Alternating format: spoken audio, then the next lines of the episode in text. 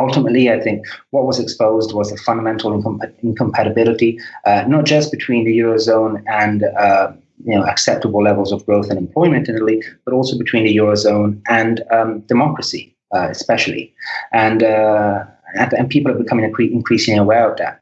And um, and I think you know there's you know the, the contradictions have come to the fore. And so at this point, you know, I mean, all the all the establishment can do is, is buy some time and uh, maybe try to uh, suspend uh, um, democracy, you know, as much as as much and as long as they can. But uh, it, it won't last forever. Wait, so this is this is called the economics of exit. Oh, can we have BR in brackets? No, no, How about uh, BR? uh, no, no, no. Brackets are postmodern and should be done away with. So uh, yeah, I had to I had to once taught a course which was um, open brackets re slash d close brackets nationalisation open brackets s close brackets question mark. Welcome back to Aufhebunga Bunga, the global politics podcast at the end of the end of history. What comes next? Well, this week we're talking with the Italian author and journalist Thomas Fazi on the economics of the European Union and the Eurozone, and what to do about it. In particular, we'll be talking to Thomas about an article he published in Jacobin with his frequent collaborator Bill Mitchell, which provoked a tremendously hostile response from the left. Why is a critique of the European Union still so controversial amongst progressives? I'm Alex Hochuli. This week, Phil Cunliffe will be leading the interview with contributions also from George Hoare. Thomas Fazi is an Italian journalist, author of several books, and a frequent collaborator with the Australian economist Bill Mitchell, who's the founder of modern monetary theory. We'll be talking with Thomas a little more about his work with Bill Mitchell too. But some months back, Thomas wrote an article for the US magazine Jacobin, which sparked off a storm of criticism. And that article and the controversies that it raised, it, that article is going to be the centerpiece of the show, um, talking about the European Union and the left's attitudes towards it. Um, but first, a warm welcome to Thomas. Hi, Thomas. Welcome to the show. Hi, thanks for having me. Before we talk about the EU and your critique of it, Thomas, um, the one published in Jacobin, tell us a little bit about your background first. How long have you worked as a journalist? Okay, so um, I've been writing about economic and European issues uh, on an almost full time basis now uh, for about, I would say, six, seven years. Um, so uh, my, so I started writing really at the heart of the, uh, the heart of the euro crisis. Uh, I've always had an interest in economics even though I'm largely a self-taught economist. Um, the explosion of the financial crisis and then the uh, arrival of the euro debt crisis uh, really renewed my interest in economics um, because I realized that even though I'd always been involved in uh, politics and specifically left politics, um, uh, and so I consider myself quite uh, um, quite you know well read when it comes to politics. I still had uh, trouble understanding what was really happening um, at the time, and know, I came to the conclusion that, that that was because, like many leftists, unfortunately, I tended over the years to disregard economics uh, and to see it as an almost separate issue from politics. Um, and so I really started uh, brushing up on my economics and studying again. And the result of that was my first book, The Battle for Europe, which uh, looks at the, the causes, the true causes of the euro crisis. And since, since then, I've never stopped studying, really. Um, so that's that's how it all started. And during those seven, during the last five to six years, you've been based in Italy as your primary kind of focus of your journalistic work is in Italy, or is it? Have you been traveling more widely and writing from a variety of different places? I've been living in Italy most of the time, except for the year that I spent in Australia working with Bill Mitchell. Um, but my, but I've always written about uh, sort of European issues. I mostly write I've almost always mostly written in, in English language. Um, so my focus has always been sort of uh, uh, continent wide, um, even though I've pretty much always been based in, in Italy. When so this was a few this was a few um, months back at the launch of your um, your second your second book, which was launched in this fantastic venue in London, which mm. was a old Unitarian chapel where Mary Wollstonecraft used to worship along with Percy Bysshe Shelley. It's a fantastic tourist landmark for anyone who's listening, incidentally, and happens to visit London. Um, and it was there that when there was like behind me, when I was sitting in um, in the pews of the chapel listening to the introduction to your second book, there was this bunch of um, very well dressed, kind of good looking Mediterranean people behind me who were taking lots of photos all the time. And I was think, you know, and I was wondering who they were and what's going on. And um, afterwards, then I spoke to them, and it turns out that they were all involved with they were all involved with a political movement, of which you are involved with too, and the left wing Italian anti-European movement. Could you tell us a little bit about that? Right. So, um, so the movement's called uh, Senso Comune, which translates as common sense. Um, now, just to get that out of the way, we like to stress the fact that it's not a left wing movement, um, but rather a progressive populist movement. And um, and we also like to stress that we're not anti-European, but it's Europe that's against us. Um, but um, the reasons are essentially uh, the reasons for not describing ourselves as a uh, left-wing movement are uh, manifold. Uh, one is of a more general nature, and it's kind of ba- based on a notion popularized by uh, political theorists such as Laclau that, in general, in contemporary advanced capitalist societies, um, the left-right uh, dichotomy, um, at least in terms of the people, uh, people's approach to politics, is becoming increasingly uh, irrelevant uh, for reasons that go from fragmentation of uh, class to the atomization of society and, and, so on, and is being replaced by new fault lines, what can be described as populist fault lines, such as people versus uh, the people versus the elites, the outsiders versus the insiders, uh, the national level versus the global level, um, and that therefore today any hegemonic battle uh, has to be fought on that terrain, um, and that therefore any emancipatory project uh, in the classic left sense of the word has to be declined in populist um, terms today. So populism today has a bad rep but in our opinion, that is largely due to the fact that right wing and uh, reactionary forces have been um, quicker to adapt to these changes in society in a way. But it needn't be that way, in our opinion. Um, we believe that left wing populism is uh, not only possible, but absolutely ne- necessary. Um, so, this is a general consideration, which I think to varying degrees applies to all Western countries. Um, and then, uh, second order of considerations is uh, more concerned with Italy's specific situation.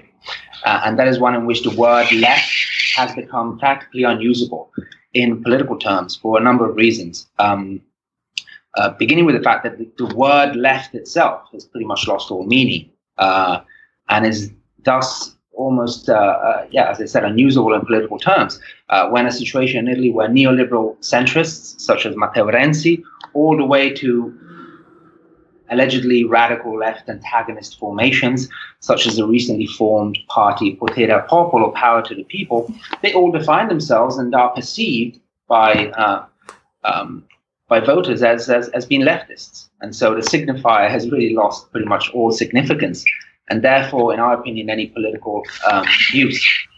Um, so this means that the overwhelming majority of the population, today's ident- today, identifies the left with uh, you know, the, the people that vote for the PD.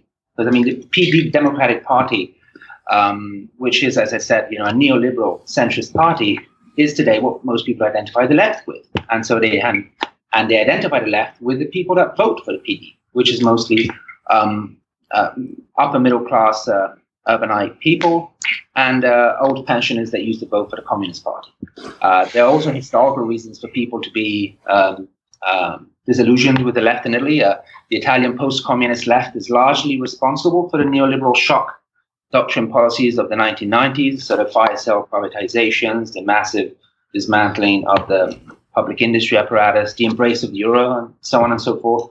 Uh, and this is tied to uh, another problem, which is the kind of ideological regression that the post-communist left has undergone over the past 20 years, which has led it to pretty much embrace the neoliberal orthodoxy um, hook, line, and sinker, I would say, which means that there are actually very few people on the political left with which you can actually build a true anti, uh, an, an, effective anti-neoliberal movement.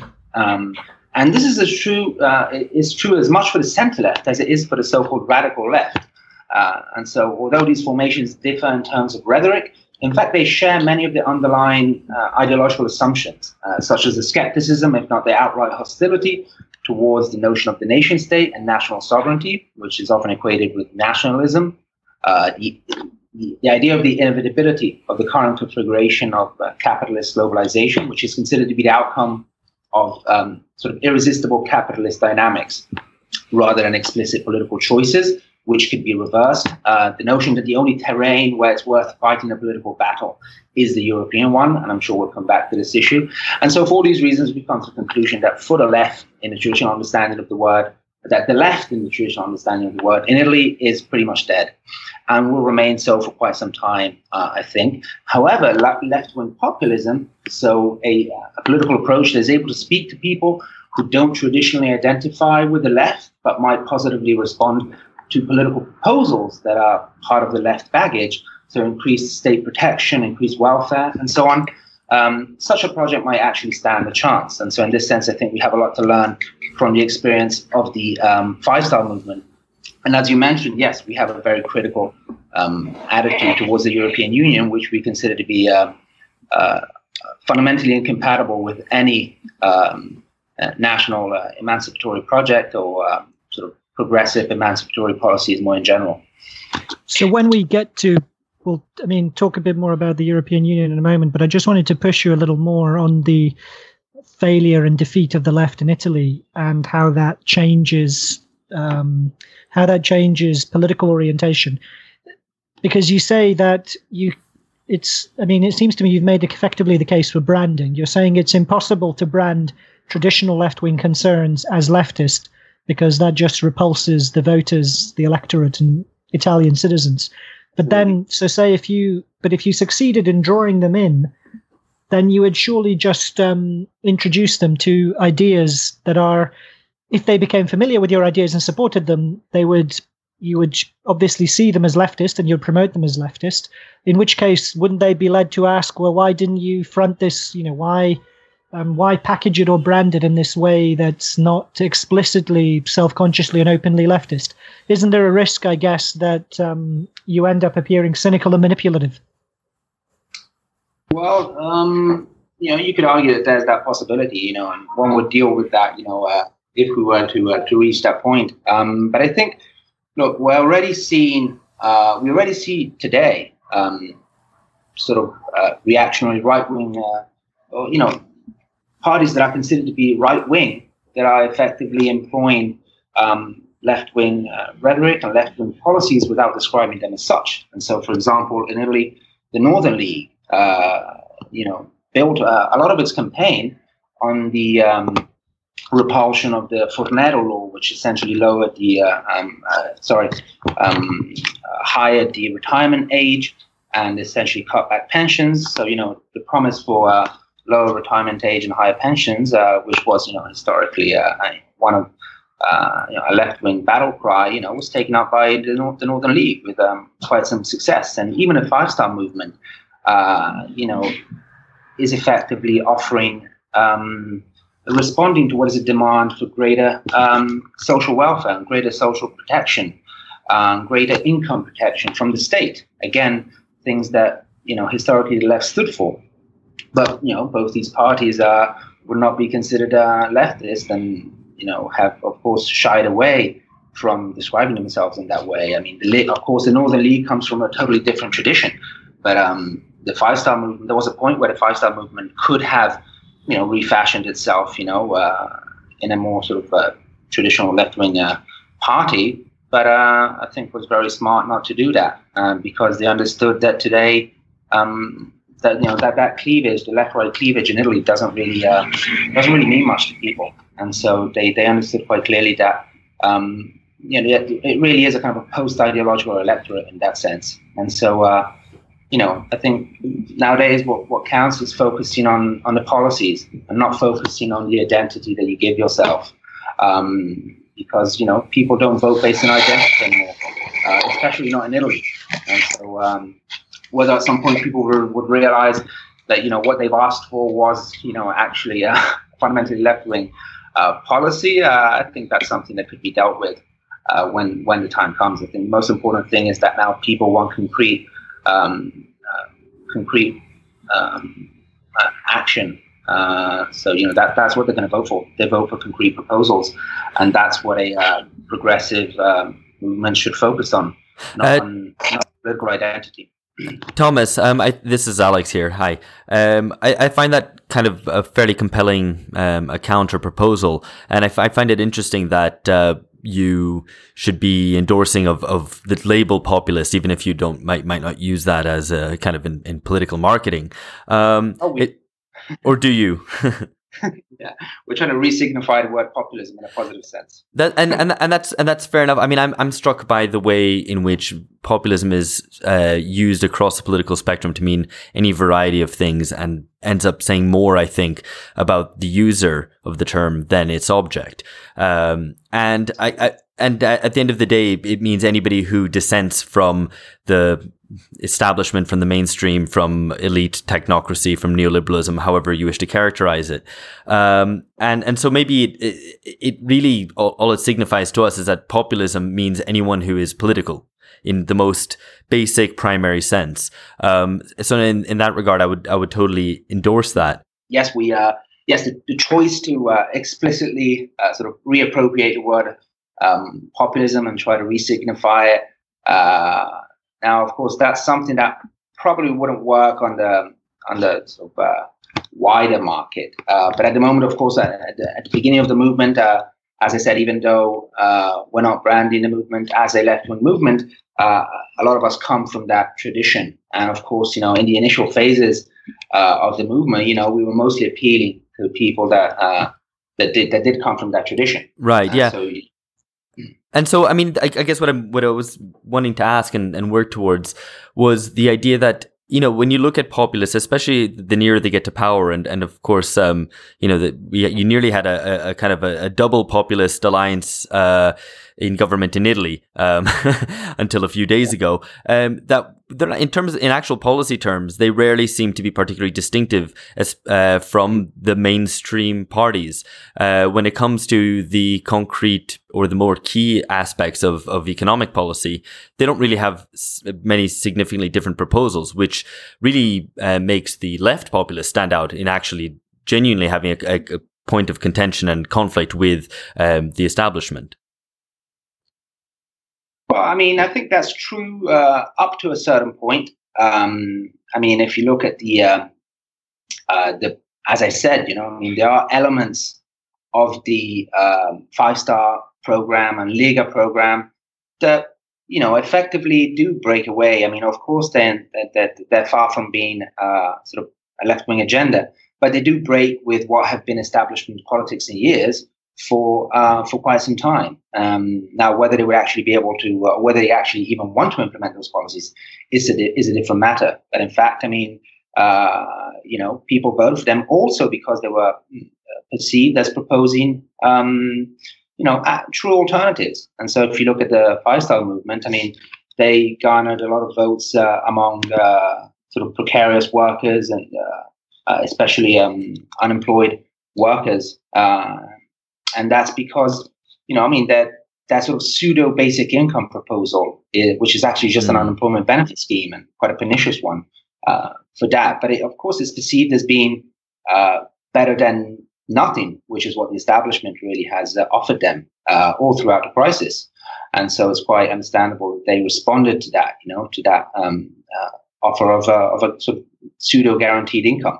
Uh, and the same goes for uh, the Northern League. I mean, uh, you know, they mostly got got their votes from small and medium business owners uh, up north who essentially want to pay uh, uh, less taxes, and uh, hence their proposal for flat tax. Now, that's quite a regressive um, proposal, but considering that part of the austerity packages that we've seen in recent years haven't just been on the spending side, so cutbacks in public spending, but have also um, actually, to a larger degree in Italy, been on the uh, revenue side, so higher taxes.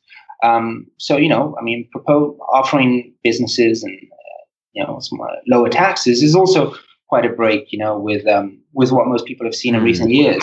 Um, and I think even if you look outside of Italy, uh, you know, um, for example, uh, Marine Le Pen's proposal uh, in terms of labor market reform was, I would say, you know, um, quite left. I mean, she was essentially proposing a rollback of the uh, neoliberal labor market reforms that have been introduced in recent years in France and kind of returning to a more protected labor market. Um, again, that would have been uh, a serious break, you know, with the with the trend that we've seen in France in decades, you know, which has been towards um, further liberalization as elsewhere of the labor market. And uh, and again, what could be described as quite a uh, quite a left wing proposal. Um, and I think even if we look at Trump, um, you know, I mean, it's not the fact that people in uh, in you know sort of, sort of areas hit by deindustrialization, uh, tradition even traditionally democratic voters uh, hit by deindustrialization and unemployment voted for Trump uh, because of his proposals for you know re-internalizing production and bringing uh, companies back to the U.S. Um, and a promise on which he's you know partially actually uh, um, lived up to. Again, you know, I mean, these are, I mean, that that's quite a serious break with establishment politics. I mean, all all over the West, but especially in the U.S., you know, we've been hearing for years that delocalization is just a fact of life, which governments can't do nothing about. And then here come Trump comes along, and you know, pretty much overnight forces. Uh, you know, an automobile company to, relo- to, to relocate its plans to build a plant in Mexico to the US. And so, um, um, you know, again, I mean, the, the, all these policies are ambiguous, but uh, I wouldn't go as far as saying that they, that they, you know, that there's no break with the establishment there. I mean, I think there are some of these proposals do go against uh, establishment politics. Of course, they are far cry from, uh, you know, an, a, a, real radical alternative program to neoliberalism. But um, I think, you know, they, they are offering some demand for a rollback.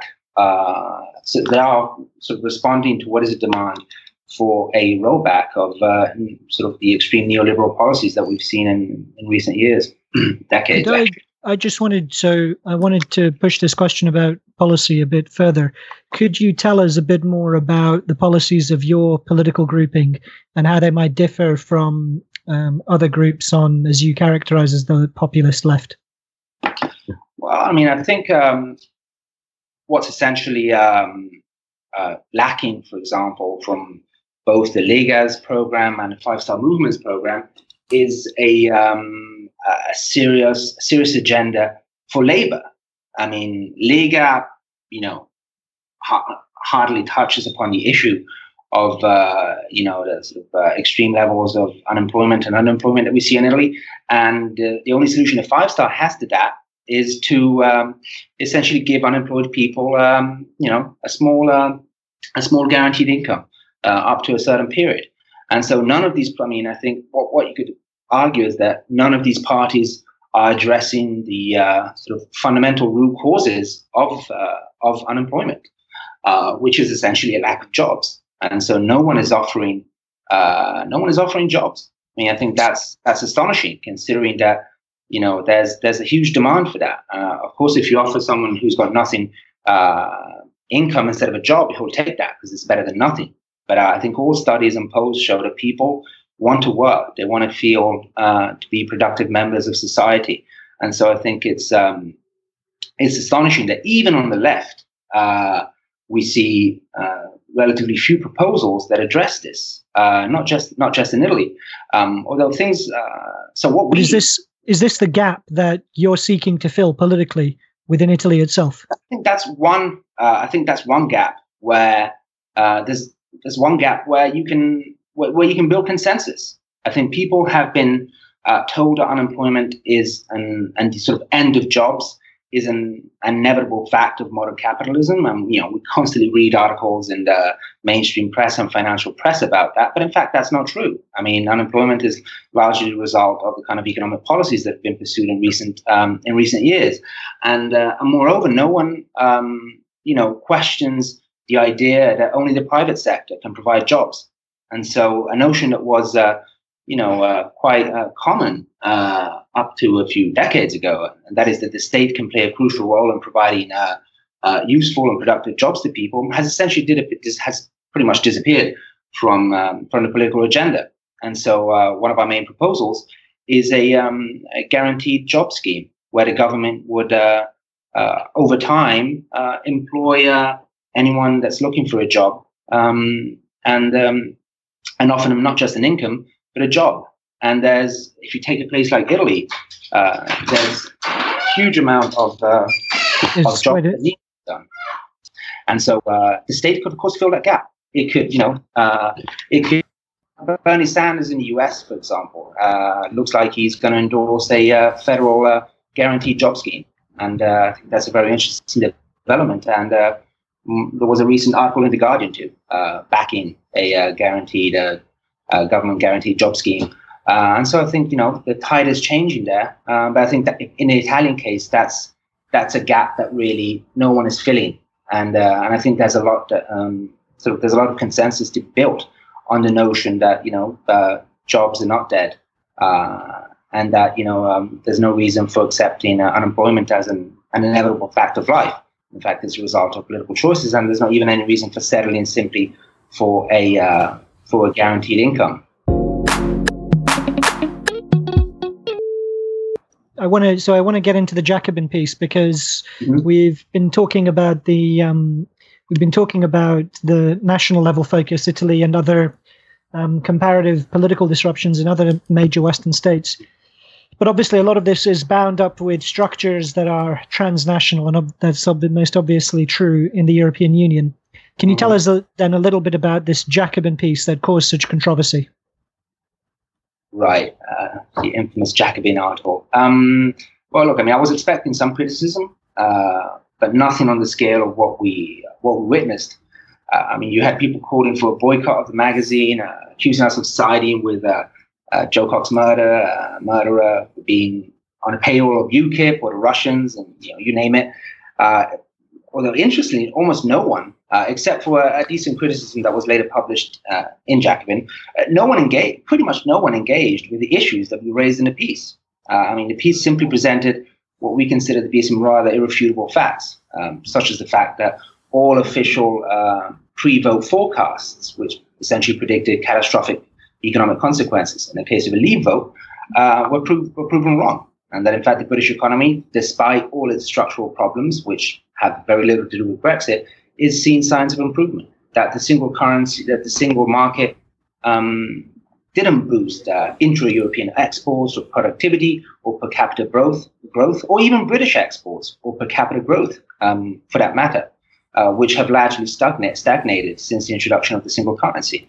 Um, we simply stated that Britain has uh, been div- diversifying its exports for many years, and so the notion that if it were to exit the EU, it will fall back into autarky is largely unfounded. And so, um, and um, in fact, we argued that leaving the EU could actually open up margins for a uh, future Corbyn-led government to uh, implement policies that would be uh, almost impossible to implement within the EU, in my opinion. Uh, and so the fact that no one challenged our assumptions, simply resorted to character assassination and absurd claims, um, I think uh, um, really has to do with the fact that, I mean, really show that pro-Europeanism is, is really is an ideology, a kind of collective delusion.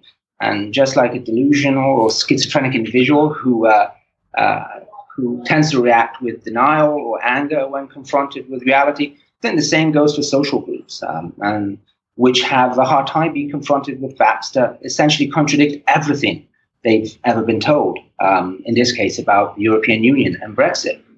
Uh, and of course, there's also a problem of what in economics we refer to as uh, you know, sunken costs. So if you spend much of your life arguing how great the EU is, it's hard to backtrack on that without losing face. Um, and so I think this relates really to um, you know to, to the pro-European uh, ideology more in uh, more in general, and it's also something I experienced uh, in, in my own personal uh, in my own personal life. Um, because as you mentioned, I I, kind of come from that tradition. Um, and so, even though I've never subscribed to the kind of Yuval idealism of uh, Eurofederalism, I used to be much more optimistic about the chances of reforming Europe in a progressive direction, and much more skeptic with regard to nation-based uh, responses to the Euro crisis. And uh, I think that's because I, like so many leftists of my generation, uh, are son of the anti-globalization movement of the late 90s and early 2000s. And so I grew up now reading authors such as Toni Negri and others uh, arguing that the nation state is dead and intrinsically reactionary, that the only level at which it makes sense to try to achieve change is the European level, if not global level. and uh, and so on and so forth. And so I'm doing all this um, took some time, so uh, and a good amount of self criticism. So I know how hard it can be to. Uh, so, yeah, go ahead. yeah, no. So um, I guess one of the questions is, since this is the this isn't the first time the Jacobin has published a Eurosceptic piece, what do you think about the piece that you um, that you had published um, got people so annoyed? Was it a question of timing, or what? I mean, what what do you make of that? The causes of that um, often quite personal attacks that you received. Um, well, I think it wasn't I don't think it was so much the timing as much as the fact that it focused on on Brexit and on the UK, um, because I I would say that oh you know throughout the crisis uh, in continental Europe and especially eurozone countries, um, the left slowly, very slowly, but uh, the left is slowly waking up to the reality of the European Union and especially of the European Monetary Union. Uh, because of the disastrous consequences that the, the you know the, that the, the euro has had on uh, on um, eurozone countries, especially countries of the periphery. Uh, and so most, I think, most of the previous uh, articles that Jacobin has published uh, have been uh, focused on the euro more than on the EU itself. And so I think that's mm. that's considered now to be uh, sort of more, uh, it's still quite controversial uh, in traditional left wing circles, uh, especially in Italy, uh, for example. Um, but I would say it's becoming less and less, um, or more and more accepted. Um, that you know the euro doesn't work, and so you know now talking about you know uh, exiting the euro is not is not a complete taboo anymore as it used to be up to a few years ago. Um, but I think in the that in the UK context, that's that's different. Of course, the country is not in the in the eurozone, and uh, and uh, and so first of all, we have this uh, this idea that one thing is the eurozone, and then you have the European Union, which is a completely different thing. Uh, now, although of course being in the eurozone is much worse than simply being in the European Union, but of course the European the eurozone is sort of an extension of the European Union, and the European Union is uh, is, uh, is is within is entirely within paradigm of the of the eurozone. So uh, it's it's really hard to separate um, separate the two. But uh, in left wing discussions, the two often considered two entirely different things. Now, even those that that would agree that the eurozone uh, is is a is a failure, uh, very few people would go as far as saying that the European Union itself is um, is a failure. Uh, and I think that was very apparent in the in the, in the Brexit debate, uh, where I think most people, uh, even on the left, um, have been, uh, you know, have, have been told that you know the European Union is a largely positive project. And so, uh, so why why why do you think this is on, on the British left that people are so reluctant to um, to say that the EU has been a has been a failure, or to say that the EU separately from the eurozone is is something negative?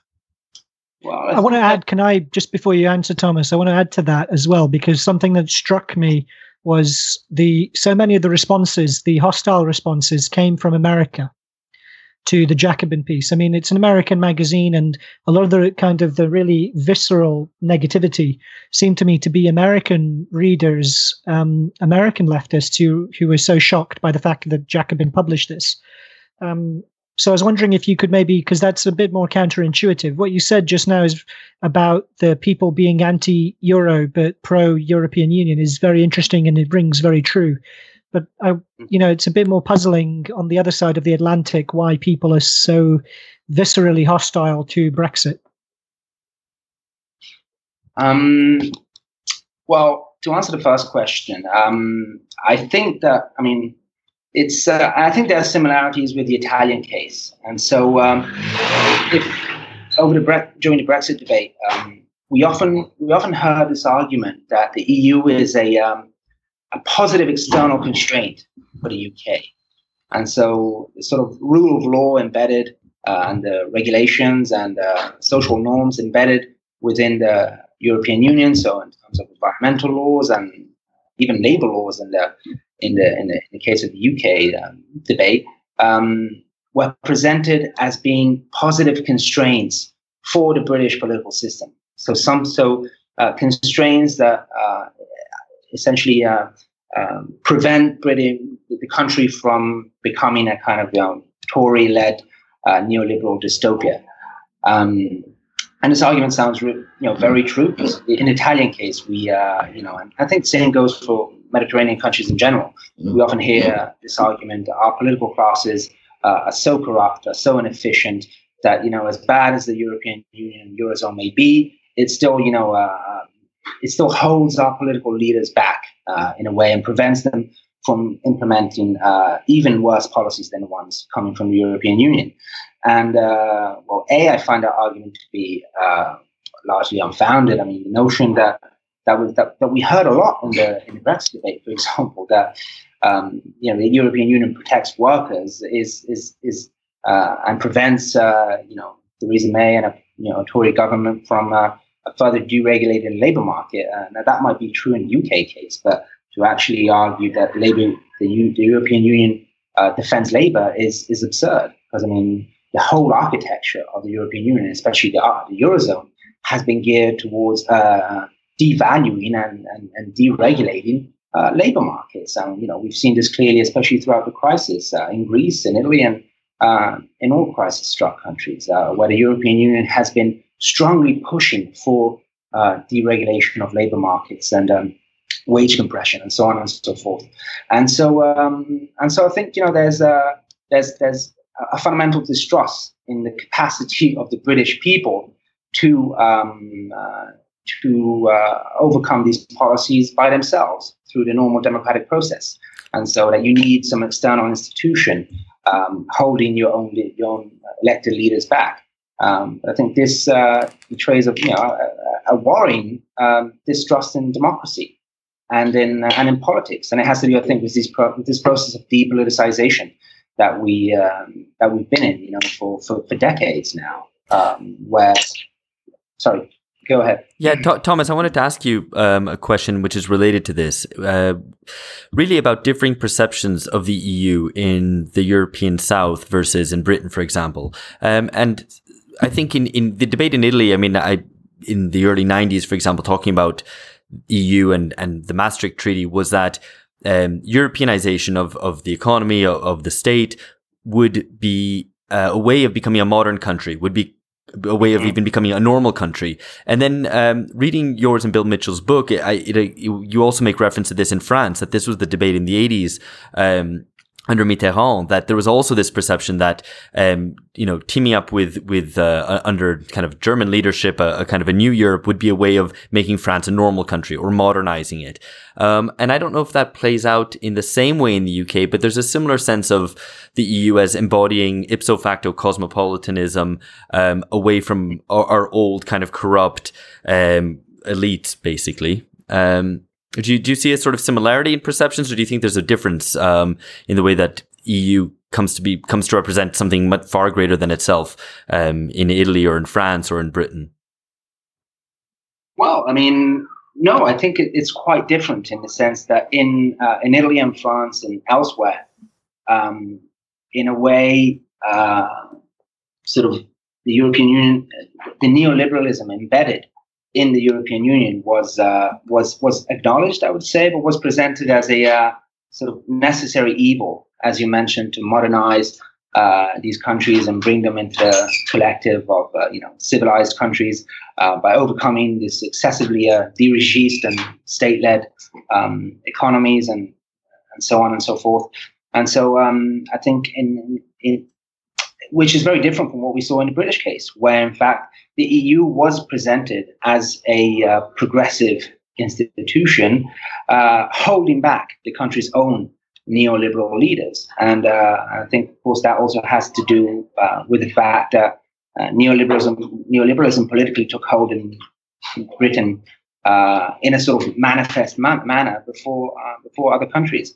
And so I guess people, um, you know, came to came to accept the idea that the European Union was uh, an, alter- an alternative, to this a progressive alternative to uh, this to, to, neoliberalism. And so that, that's quite a different narrative to the one we heard in uh, in southern in Italy, for example, where uh, neoliberalism, the neoliberalism embedded embedded in the European Union, was presented as a necessary alternative to the uh, excessively socialist uh, policies of um, of these countries. So it's quite a different narrative, and I think it might explain also um, the reaction to um, the reaction on the left to Brexit. Uh, so then perhaps more than anywhere else, uh, the EU is uh, is perceived as a um, progressive um, progressive institution. I think more than mm-hmm. anywhere else in the continent. Um, I think that has to do with uh, internal political developments in, in the UK, uh, and that is, you know, I mean, the sort of extreme neoliberalism that the country experienced, um, um, you know, from Ta- Thatcher onwards. Uh, and in fact, I mean, it's it's factually true that uh, you know, I mean, the EU probably prevented uh, Thatcher from deregulating labour markets uh, even more. Um, but the notion that you know uh, this is the only thing uh, sort of protecting protecting workers, and that you can actually not only defend those institutions, but actually even improve um, workers' rights simply through, through the British democratic process, uh, is um, that's that's more worrying. Mm. Now, I mean, I think you know Corbyn in a way could be could be changing the tide in that um, in that respect. You know, and of course, you've also had a lack of a true left alternative um, in the UK, like elsewhere, for a very long time. And so it's understandable that people uh, almost came to see uh, neoliberalism and uh, uh right wing policies and deregulation and privatization as an inevitable trend, because there was nowhere, no one there uh, stopping um, stopping these developments. On the question of economic policy, we mentioned at the start your collaboration with Bill Mitchell, and you talked about how you had to develop and redevelop your own um, knowledge and education and economics. And Bill Mitchell is um, most well known. I think this is cor- I think this is right, and correct me if I'm wrong.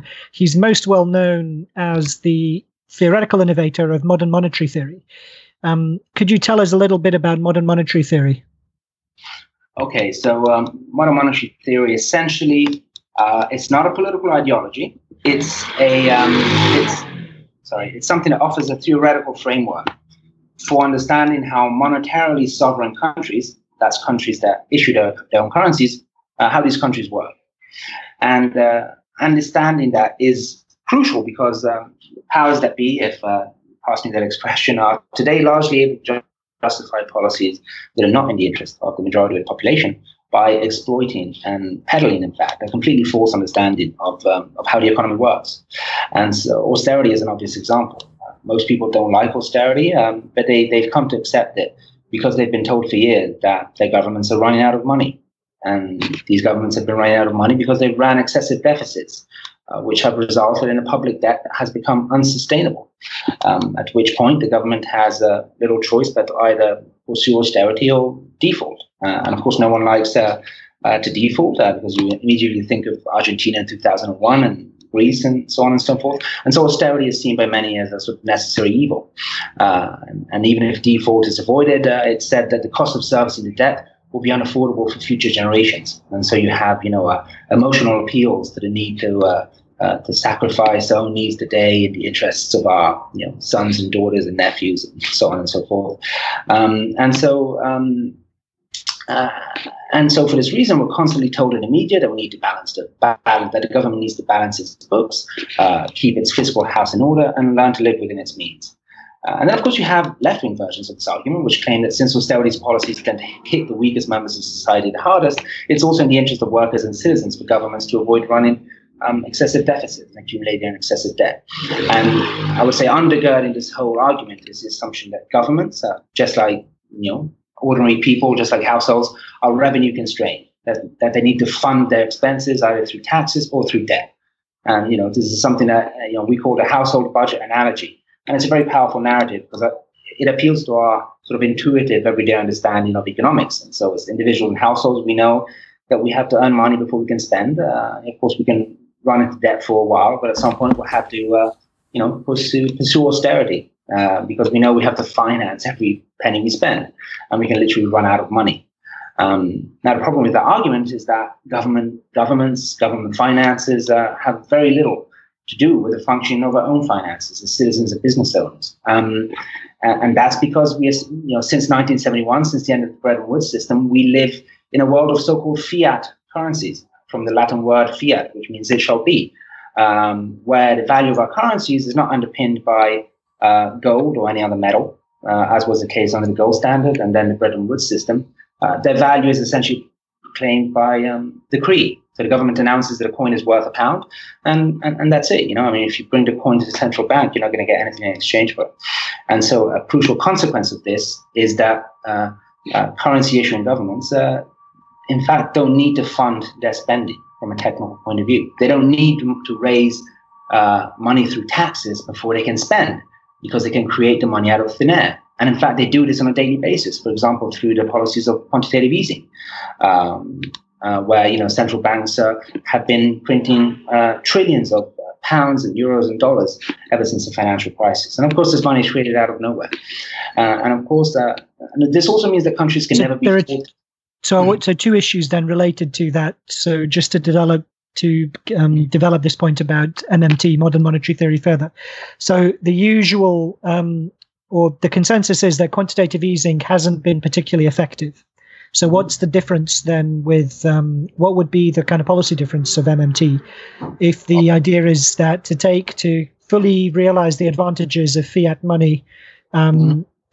What's you know what what's the payoff that hasn't delivered hasn't been delivered through quantitative easing, and the other side of it is also is the reason that governments have been loath to print money generally speaking is because of the fears of inflation. Um, so how do you get around the problem of inflation with MMT? Can you tell us a little bit about that? Well, quantitative easing uh, hasn't worked because it's essentially a, a, monetary policy. It's not a fiscal policy. So uh, central banks have been printing all this money, but then you know giving it away to financial markets and to essentially prop up uh, financial markets. You know, keep keep keep all these zombie banks. Uh, uh, living. So uh, it hasn't worked because all the money has gone into financial markets, uh, which have then used that money to further speculate on financial markets themselves. And so very little of that money has actually, um, you know, trickled down to the um, to the real economy. Uh, and that's because you know, uh, uh, you know, they they they they banks haven't then used that money to lend out to uh, you know households and businesses, but they've used it largely to speculate um, on financial markets. and and and so you know that, that that's why quantitative easing hasn't worked. Now, uh, MMT doesn't um, proposes to use the powers that fiat money gives you um, to empower fiscal policy. And so you would you, you wouldn't use you wouldn't print all this money and give it away to financial markets. You would print, in fact, much less money, um, but you would use it to uh, to um, to uh, inject that in the real economy. So you would use that to expand employment, to provide high level welfare, uh, high level infrastructure, infrastructure, and generally for improving the lives of citizens.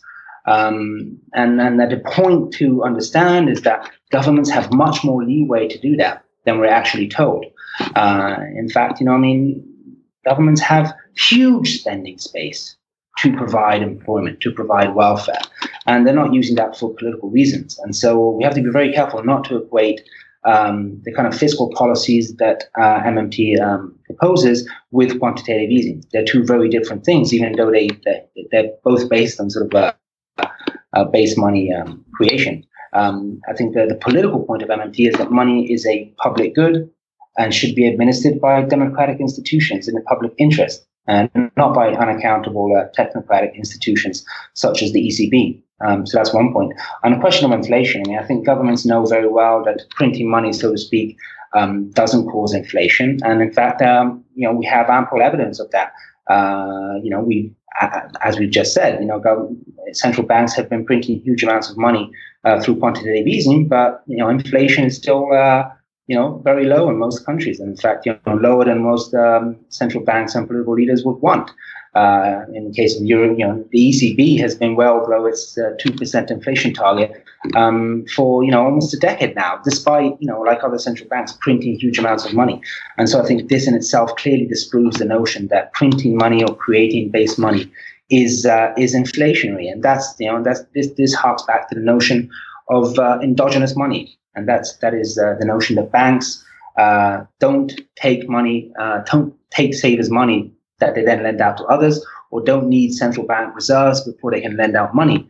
Uh, they, they, the banks themselves create money out of thin air whenever they um, give out a loan, for example. Uh, and so the, the, the amount of money that's created by, by banks essentially depends on demand, on the state of the economy. So if the economy is booming, uh, banks will be more than happy, happy to give out um, loans and create you know, large amounts of uh, money out of thin air. Uh, but if the economy is not um, is not doing very well, as most Western you know most Western economies have uh, been uh, you know largely stagnating since the uh, since the financial crisis, they'll have no interest to uh, lend out money, regardless of the uh, amount of reserves that they build up as a result of um, quantitative easing. And so, so just uh, to build, just to build this point um, as clearly as possible for our listeners. I mean, it's implicit in what you're saying, but I want to just draw it out a bit more. So, why is modern money? Why do you think modern monetary theory is so important to, un- to understanding what's wrong with the eurozone? Well, I think a crucial point of uh, MMT is that um, popular sovereignty, democracy, um, requires monetary sovereignty.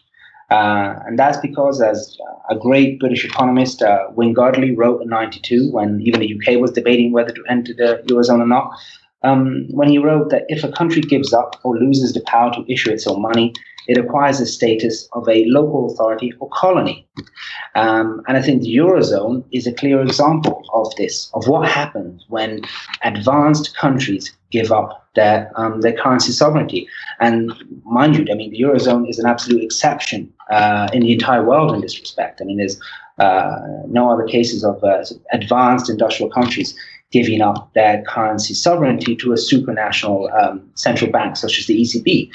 And what this, what the, the situation this creates is that uh, you give an enormous amount of power to an unelected, unaccountable institution such as the ECB um, to essentially use its uh, fiat currency issuing powers not to um, uh, not to improve the lives of, uh, of citizens, not to improve uh, infrastructure, not to improve the you know welfare as a uh, currency issuing central bank that coordinates its policies with a government could do, uh, instead, it uses these powers to impose its own policies on governments. And so we've gone from uh, the notion that central banks should be uh, independent from governments, uh, which is a neoliberal dogma, you know, that's taken hold and that took hold in the 1980s. Uh, in the eurozone, we've gone to a situation where governments are essentially dependent on the central bank. And so we saw this in Greece in 2015. Uh, when a central bank cut off its liquidity to Greek banks in order to engineer a financial crisis in a country and bring the Syriza government to um, to heel and to force it to accept uh, a new um, bailout memorandum. Um, and we, so, even, we even saw this in Italy in 2011. Uh, you know, when Silvio Berlusconi's government was forced to resign and Mario Monti's technocratic government was brought in. Uh, now, even a Financial Times openly writing that what happened in 2011 is that the ECB, and I quote uh, an article from the Financial Times, forced Silvio Berlusconi to leave office in favor of unelected Mario Monti by making his ouster the precondition for further support by the ECB for Italian bonds and banks. And so I think so this is how what Godley was saying about a country uh, that gives up its uh, currency sovereignty becoming uh, a colony, essentially. I want to I want to talk about we want to talk a, a bit more about um, uh, given that there's just been another soft coup in Italy linked yep. to um, threats from the financial markets and the euro. We'll we want to talk about that, but just before that, before we talk about your predictions for um, Italian politics, I wanted to ask about a, or rather, bring in George to ask a bit about Brexit and Italian Euroscepticism. George, do you want to ask me the question? Yeah, so I guess there's a, a big question here um, from from those of us in, in the UK, which is, as an Italian Eurosceptic, can you tell us a bit what you about what you'd like to see from Brexit? How I guess how important do you think that Brexit is to leftist Eurosceptics in the EU more widely? Well, I mean, uh, you know, we've been mostly been, mostly been talking about the economics of Brexit um, until now, and uh, that's what the Jacobin article is about. Um, but I would say, from a political standpoint, Brexit is uh, is also very important for periphery countries such as mine. Um, but of course, the same could be said for uh, Spain, Greece, and other countries that are locked into this disastrous uh, euro system and suffering as a result of it. Um, and that's because it's it's increasingly clear from uh, electoral outcomes it's you know just look at Italy uh, and opinion polls that support for euro countries is falling uh, dramatically in, uh, in periphery countries, uh, especially in Italy. Um, however, you know you, this idea that there is no alternative uh, TINA is still holding back most people from sort of taking the next logical step, and that is to accept that at this point the uh, the best option, in fact, the only option option for countries that want to uh, you know um, regain their um, their sovereignty and independence and uh, be able to implement um, pro, socially um, um, beneficial policies is to exit the eurozone uh, unilaterally if necessary as costly as that might, as that might be in the short term. Um, and the reason people are still um, uh, weary to do that is because the psychological terrorism on the alleged impacts of an exit um, continue to hold a lot of sway in the debate, just like they did over Brexit. And uh, I think it's not um, unreasonable to say that today uh, fear is really the only thing that is keeping the eurozone together. Uh, and I think in this sense, Brexit would be um, very useful for those like like us arguing for, uh, for example, the need for, Italy to exit the euro to expose um, the sort of uh, the pro-EU fear-mongering for the propaganda that it really is. Um, in this sense, you know, um, for for Britain to go ahead with Brexit uh, and for the world to be shown that none of the disastrous consequences that were uh, predicted um, have occurred, and I and I, I, profoundly believe that they wouldn't occur. Um, I think would be very helpful in uh, in helping people overcome their own TINA um, narrative at home. Um, by so the same token, to- if TINA prevails in the UK, it would it would be a very hard blow to uh, you know sovereignists, uh, left sovereignists in countries such as mine, you know, because it would reinforce the notion that there really is no alternative no alternative to the European Union. So, give us your to finish up. Then, give us your predictions for what's going to happen in Italy, and just to put our listeners who might have been living under a rock in the last few in the last few days, some of them do, perhaps I don't know. Um, what's happened in Italy is that the president rejected the finance minister that was put forward by the coalition of the Lega and the Five Star Movement. He rejected the finance minister put forward, and as a result, um, the two parties that won the election have been unable to form a government or are in, not in a position to. Um, there might be latest news from the ground in Rome, which you can tell us about, maybe Thomas. But give us your predictions, your reading of the situation, and how you think things are going to unfold. What do you think is the most likely scenario? Well, look, I mean, I think at this point, um, the only thing the establishment can do is buy some time. Um, I think what happened in in recent days is uh, is really extremely uh, grave and serious, and is I would say almost unprecedented in uh, in, in, in sort of modern history of, of democracies. Uh, just to be clear, the president of the republic completely overstepped his mandate uh, he, you know, the Constitution does not give the President of the Republic the right to um, um, uh, block the formation of a government on, on an entirely political uh, basis, which is what uh, which is what happened, and uh, and which was openly admitted by uh, President Mattarella, who said, you know, I couldn't allow the formation of this government because it was too critical of the euro, um, and so that's, you know, I think again, this goes back to really um, the, the, notion that you know being in the eurozone uh, essentially you know um, uh, transforms your country into a into a financial colony. Um, so in terms of moving forward, it's very hard to, um, to this. I mean. To know what will happen now, apparently it looks like the Five Star Movement might be willing to uh, accept a government with a different finance minister, while the Lega uh, stands by its position that it won't um, that it won't uh, enter a government um, with another finance minister from the one they had proposed and which was turned down um, by the government uh, by the president. And so at this point, it's really um, it's really hard to see what will um, what will happen.